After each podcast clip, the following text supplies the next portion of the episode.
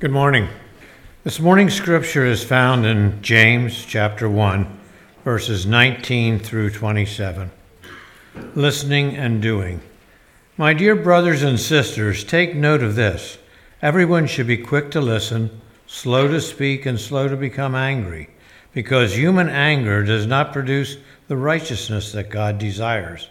Therefore, get rid of all moral filth and evil that is so prevalent, and humbly accept the word planted in you, which can save you. Do not merely listen to the word and so deceive yourselves. Do what it says. Anyone who listens to the word but does not do what it says is like someone who looks at his face in the mirror and after looking at himself goes away and immediately forgets what he looks like.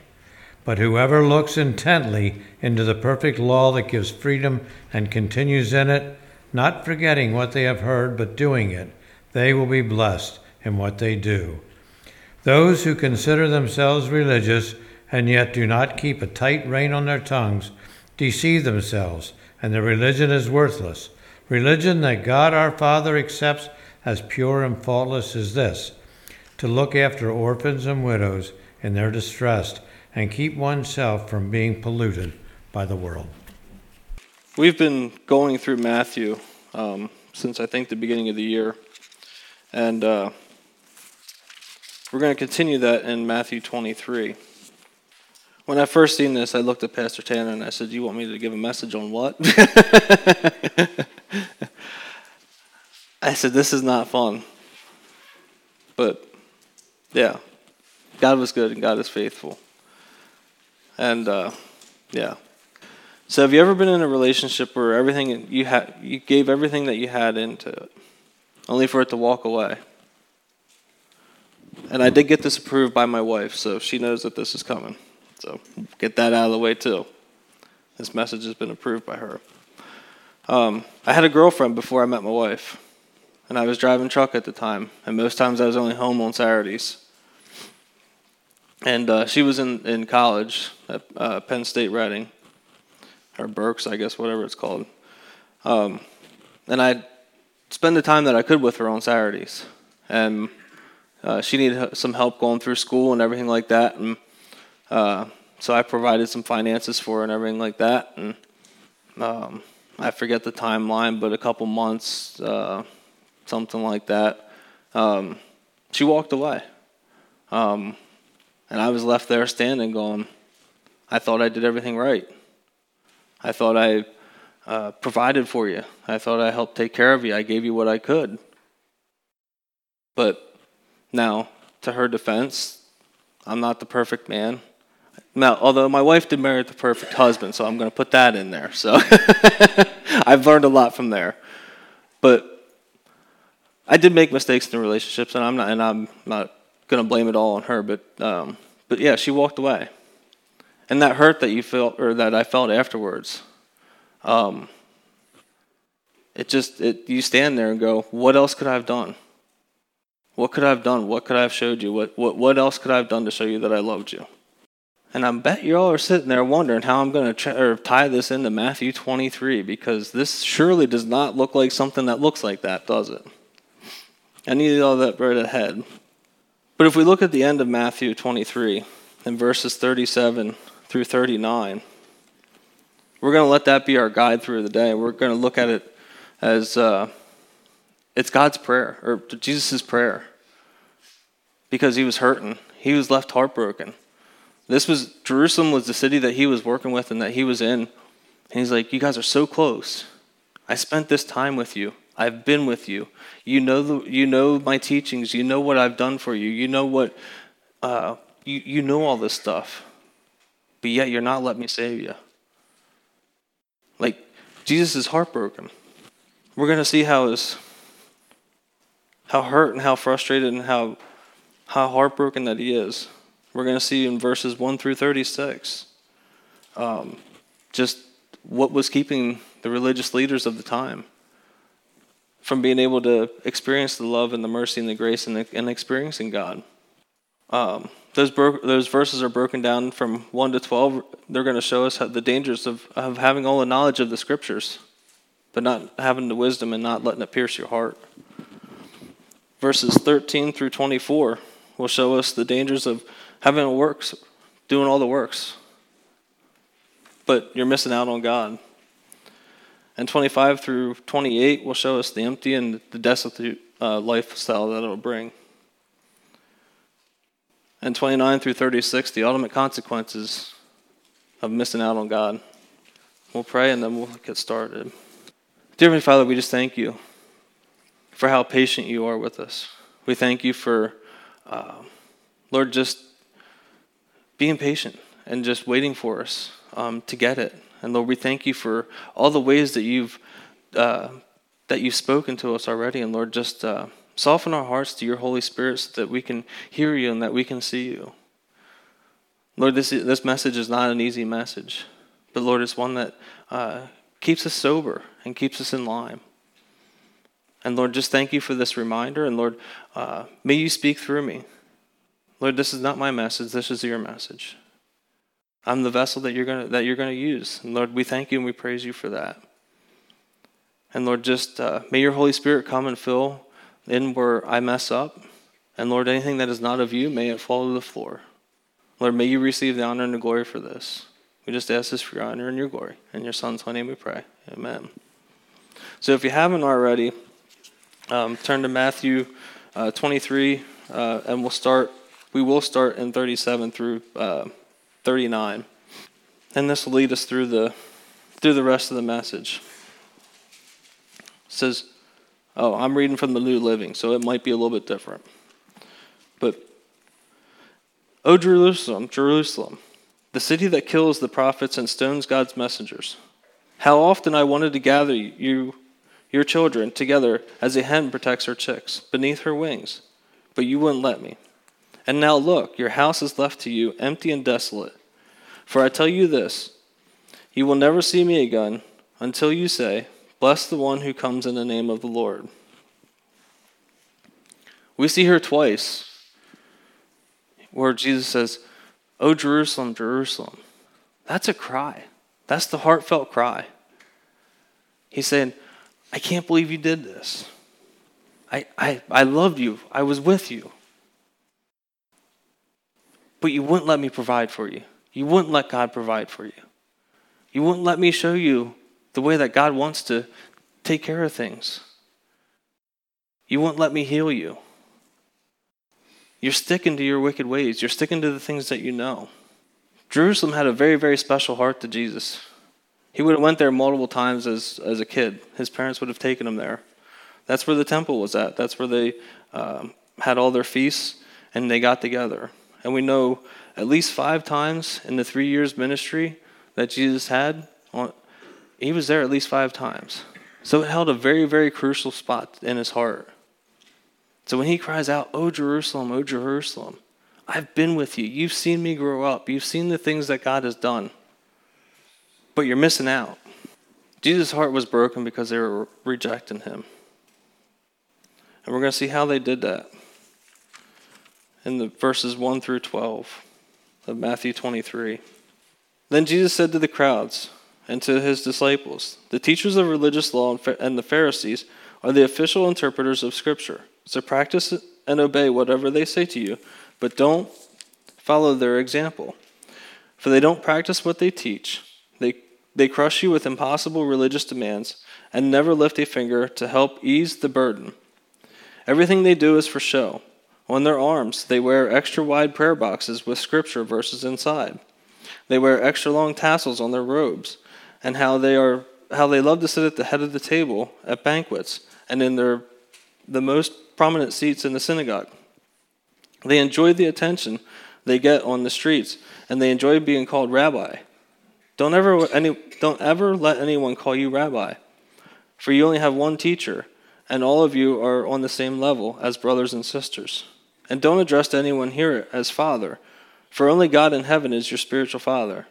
And don't let anyone call you Master, for there is only one Master, the Messiah. The greatest among you must be a servant. But those who exalt themselves will be humbled, and those who humble themselves will be exalted. The religious leaders did know the law and how to interpret and how to teach it. And they did wonderful doing it. But they missed God's heart. They didn't see it. And they let their knowledge and their wisdom go above and beyond what it ever should have. Because it was putting them in a place of authority and they were getting people to do things for them. And they were forgetting that uh, they would have probably heard the uh, Sermon on the Mount where Jesus said, you know, be humble and you'll be uh, glorified. Like they missed out on these things. They were so, they loved their position. They loved their position of authority. They loved their position of power because they had people under them. They didn't have to do the things they didn't want to do. They had someone else do it. Or they kept themselves clean and they showed off and they kept other people down. And they said, well, you know, you're not supposed to do this, but, well, you know, behind closed doors, I can do this and I can do that. They were hypocrites, and they were doing that, and they were holding the people down. They weren't sure, they weren't showing God's heart. They missed out on Zephaniah 16 through 20. You don't have to turn there. I'll read it for you because it's not an easy one to find. It's right in front of Haggai. Before I lose my place.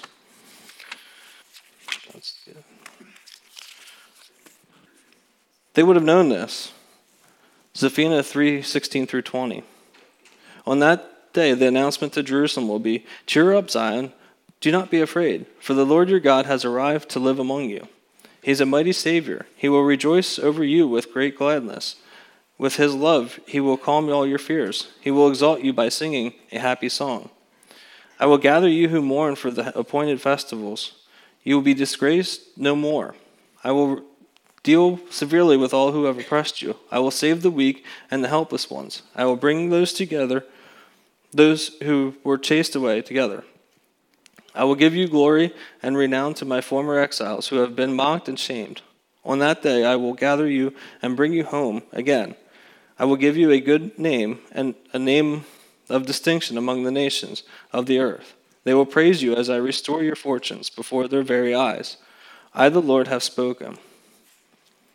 This is the stuff that they would have known. This is the stuff that they would have, they should have seen God's heart. It is for the lost. It is for the ones that are being chased away. But they didn't see it.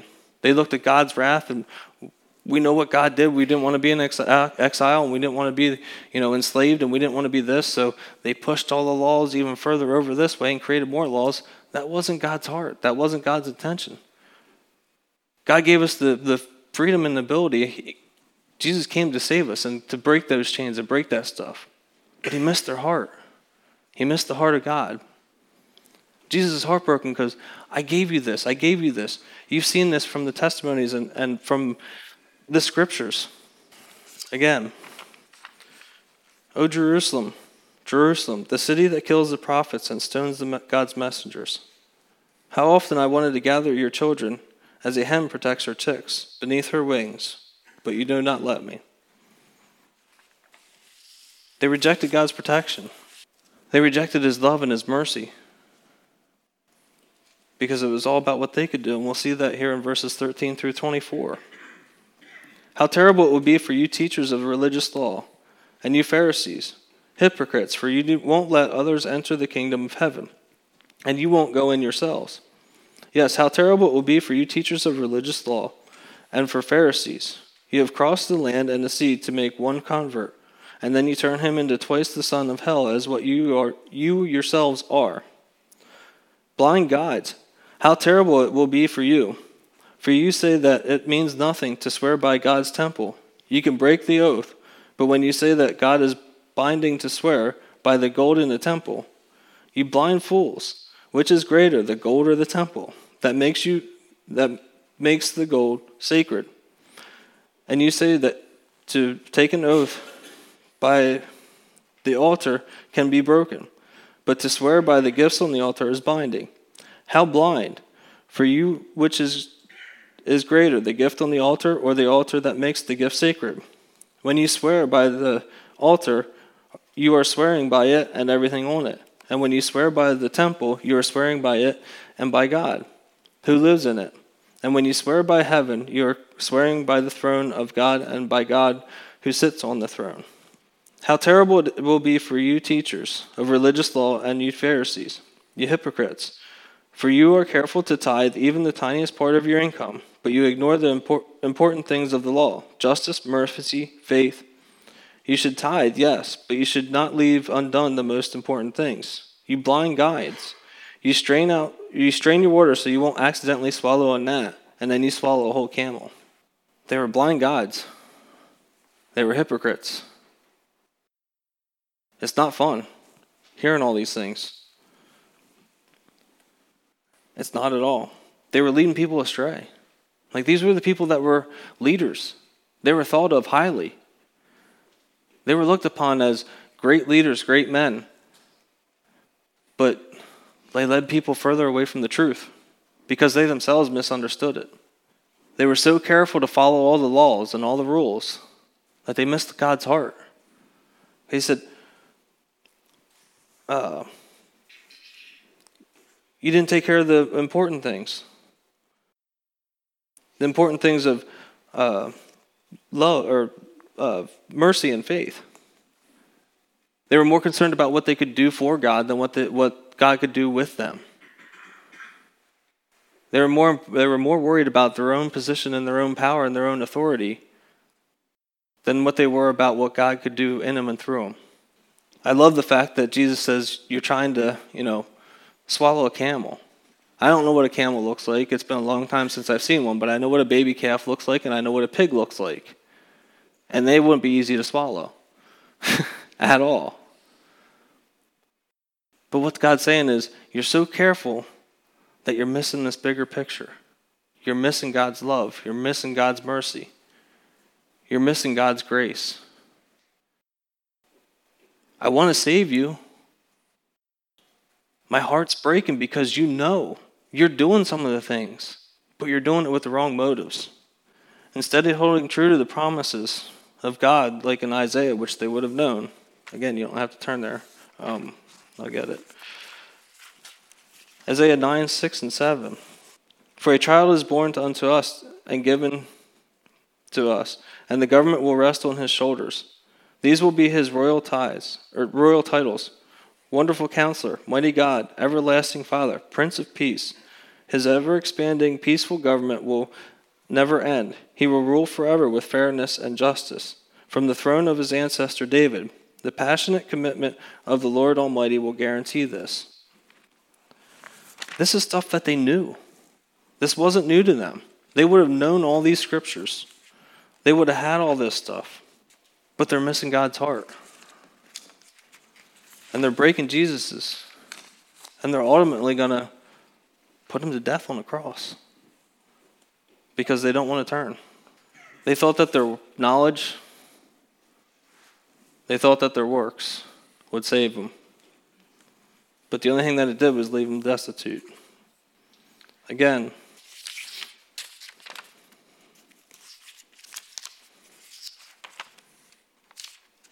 Matthew 23. I'll, uh, yeah. Oh, Jerusalem, Jerusalem, the city that kills the prophets and stones God's messengers. How often I wanted to gather your ch- children together as a hen protects her chicks beneath her wings, but you wouldn't let me. And now look, your house is left to you empty and desolate. They had it all together on the outside. They looked good on the outside. Inside, it wasn't worth a nothing. We're going to see that here in 25 through 28. How terrible it would be for you teachers of religious law and you Pharisees, you hypocrites. You are so careful to clean the outside of your cup and the dish, but inside you are filthy, full of greed and self indulgence. Blind Pharisees, first wash the inside of the cup, and then the outside will become clean too. How terrible it will be for you teachers of religious law and Pharisees, you hypocrites! You are like whitewashed tombs, beautiful on the outside, but filled with the inside with dead people's bones and all sorts of impurity.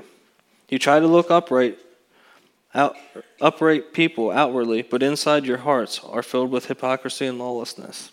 They're empty. There's no fulfillment. There's no fulfillment in knowledge.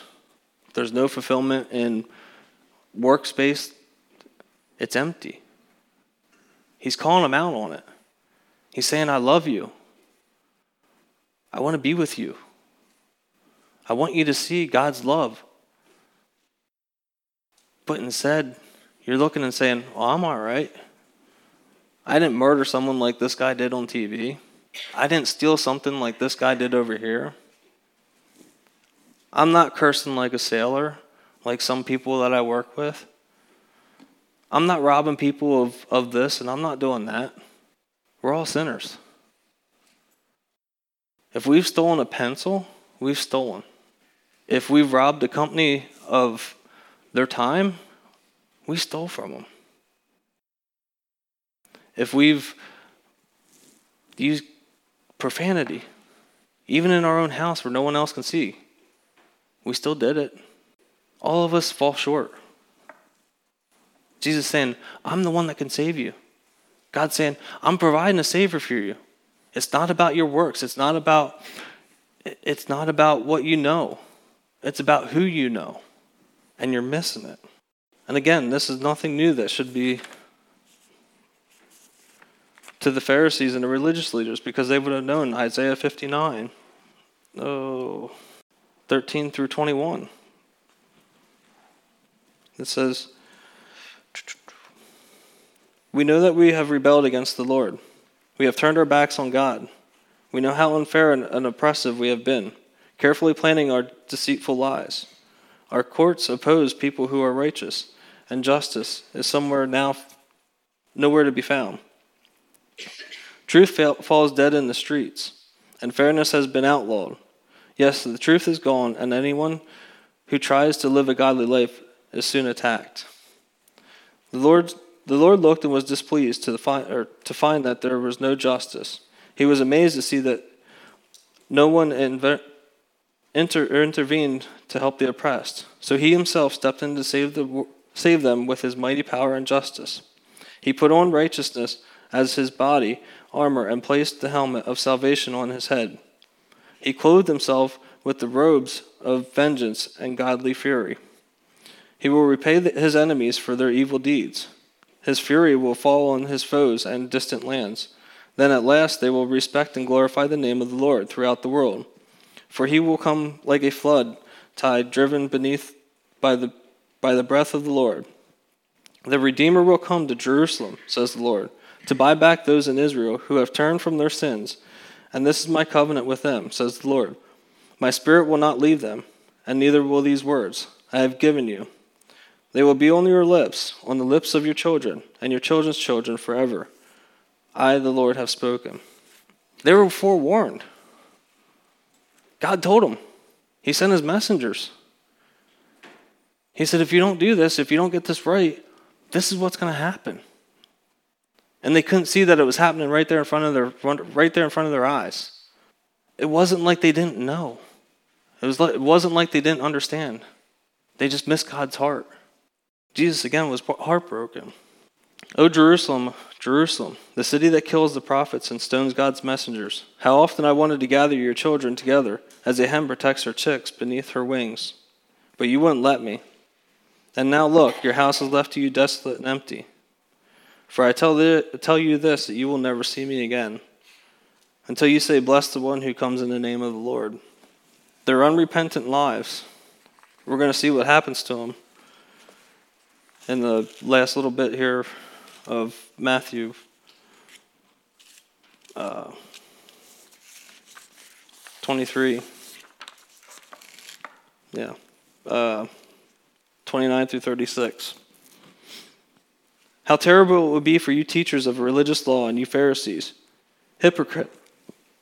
For you build tombs for the prophets, your ancestors killed, and decorate the graves of the godly people, your ancestors destroyed. Then you say, We would never have joined them in killing the prophets. In saying that, you are accusing yourselves of being the descendants of those who murdered the prophets. Go ahead, finish what they started. You snakes, sons of vipers, how will you escape the judgment of hell? I will send the, you prophets and, the, and wise men and teachers of religious law. You will kill some by crucifixion and whip others in your synagogues, chasing them from city to city.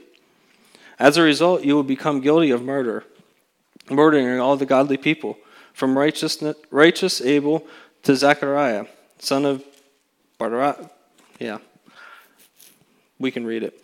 Whom, whom you murdered in the temple between the altar and the sanctuary. I assure you, all the accumulated judgment of the centuries will break upon the heads of this very generation. We're going to reap what we sow. If we live apart if we live apart from God and we base our, our works off of our we base our relationship with God off of our works and we we we base whether or not we're going to go to heaven or hell on our knowledge, we're going to miss it. And we're going to get angry. And we're going to take it out on other people. And it's going to cause us to do things that we normally wouldn't do. We say we wouldn't do. And I know I'm just as guilty of it because I know I'm a lot like Peter. I'll never leave you, I'll never forsake you, Lord. what did he do when Jesus was being crucified? He ran. He denied him three times. Jesus came back and ate breakfast with him and pulled him aside and said, Do you love me? Peter said, Yes.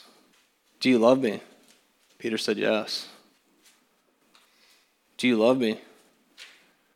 Peter got frustrated like I would get frustrated. Of course, Lord, you know me. You know my heart. I love you. I'm going to go feed my sheep. God's forgiveness is there.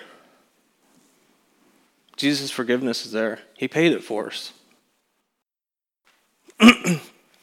Unless we repent, we can fall just as guilty and just as quickly as what the Pharisees did. We do great things. This, this church does amazing things. This congregation does amazing things. I've been over at Bridgeville a handful of times. They do amazing things over there, too. I've been part of other congregations. They do amazing things, too. But if we miss the mark, we're going to hear those dreadful words Lord, Lord, look at all the things that I've done in your name. And he's going to say, But I never knew you. Depart from me.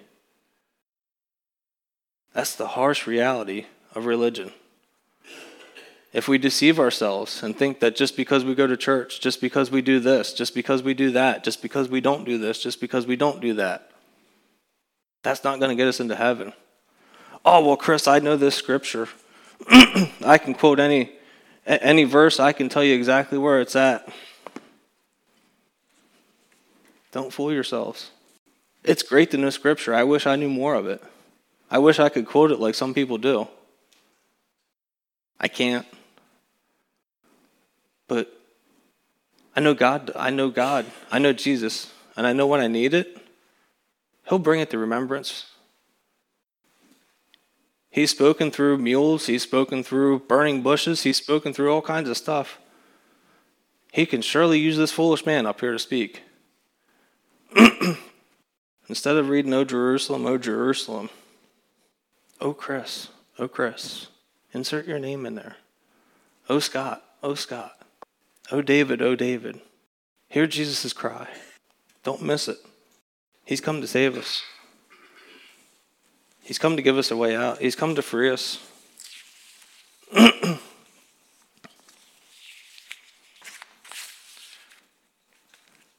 know it's been kind of popularized where how can such a loving God send people to hell?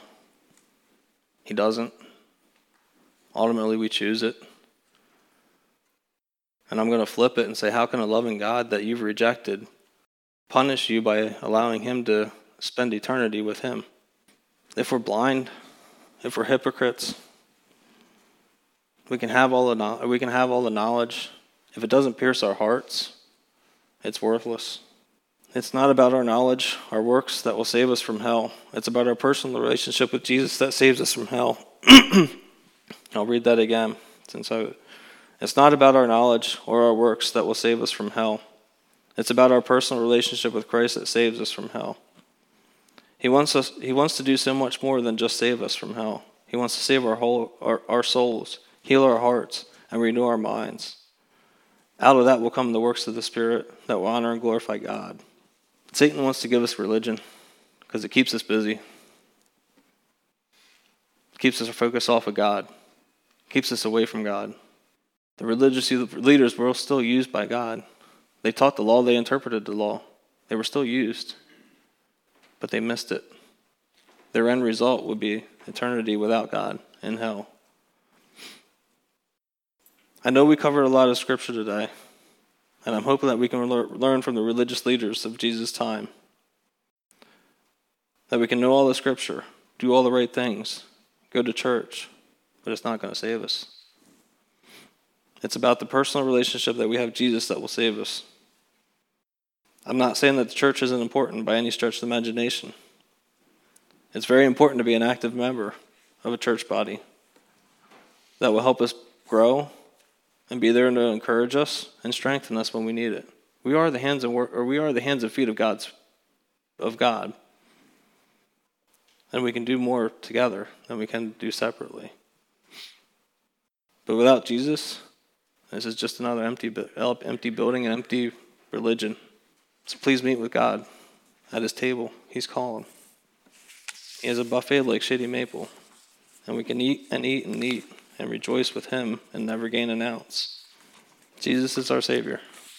I guess we'll we'll pray and then we'll go to the Dear Heavenly Father, we just thank you for your, your love, for your mercy, for your grace. We thankful we are thankful for how patient you are with us.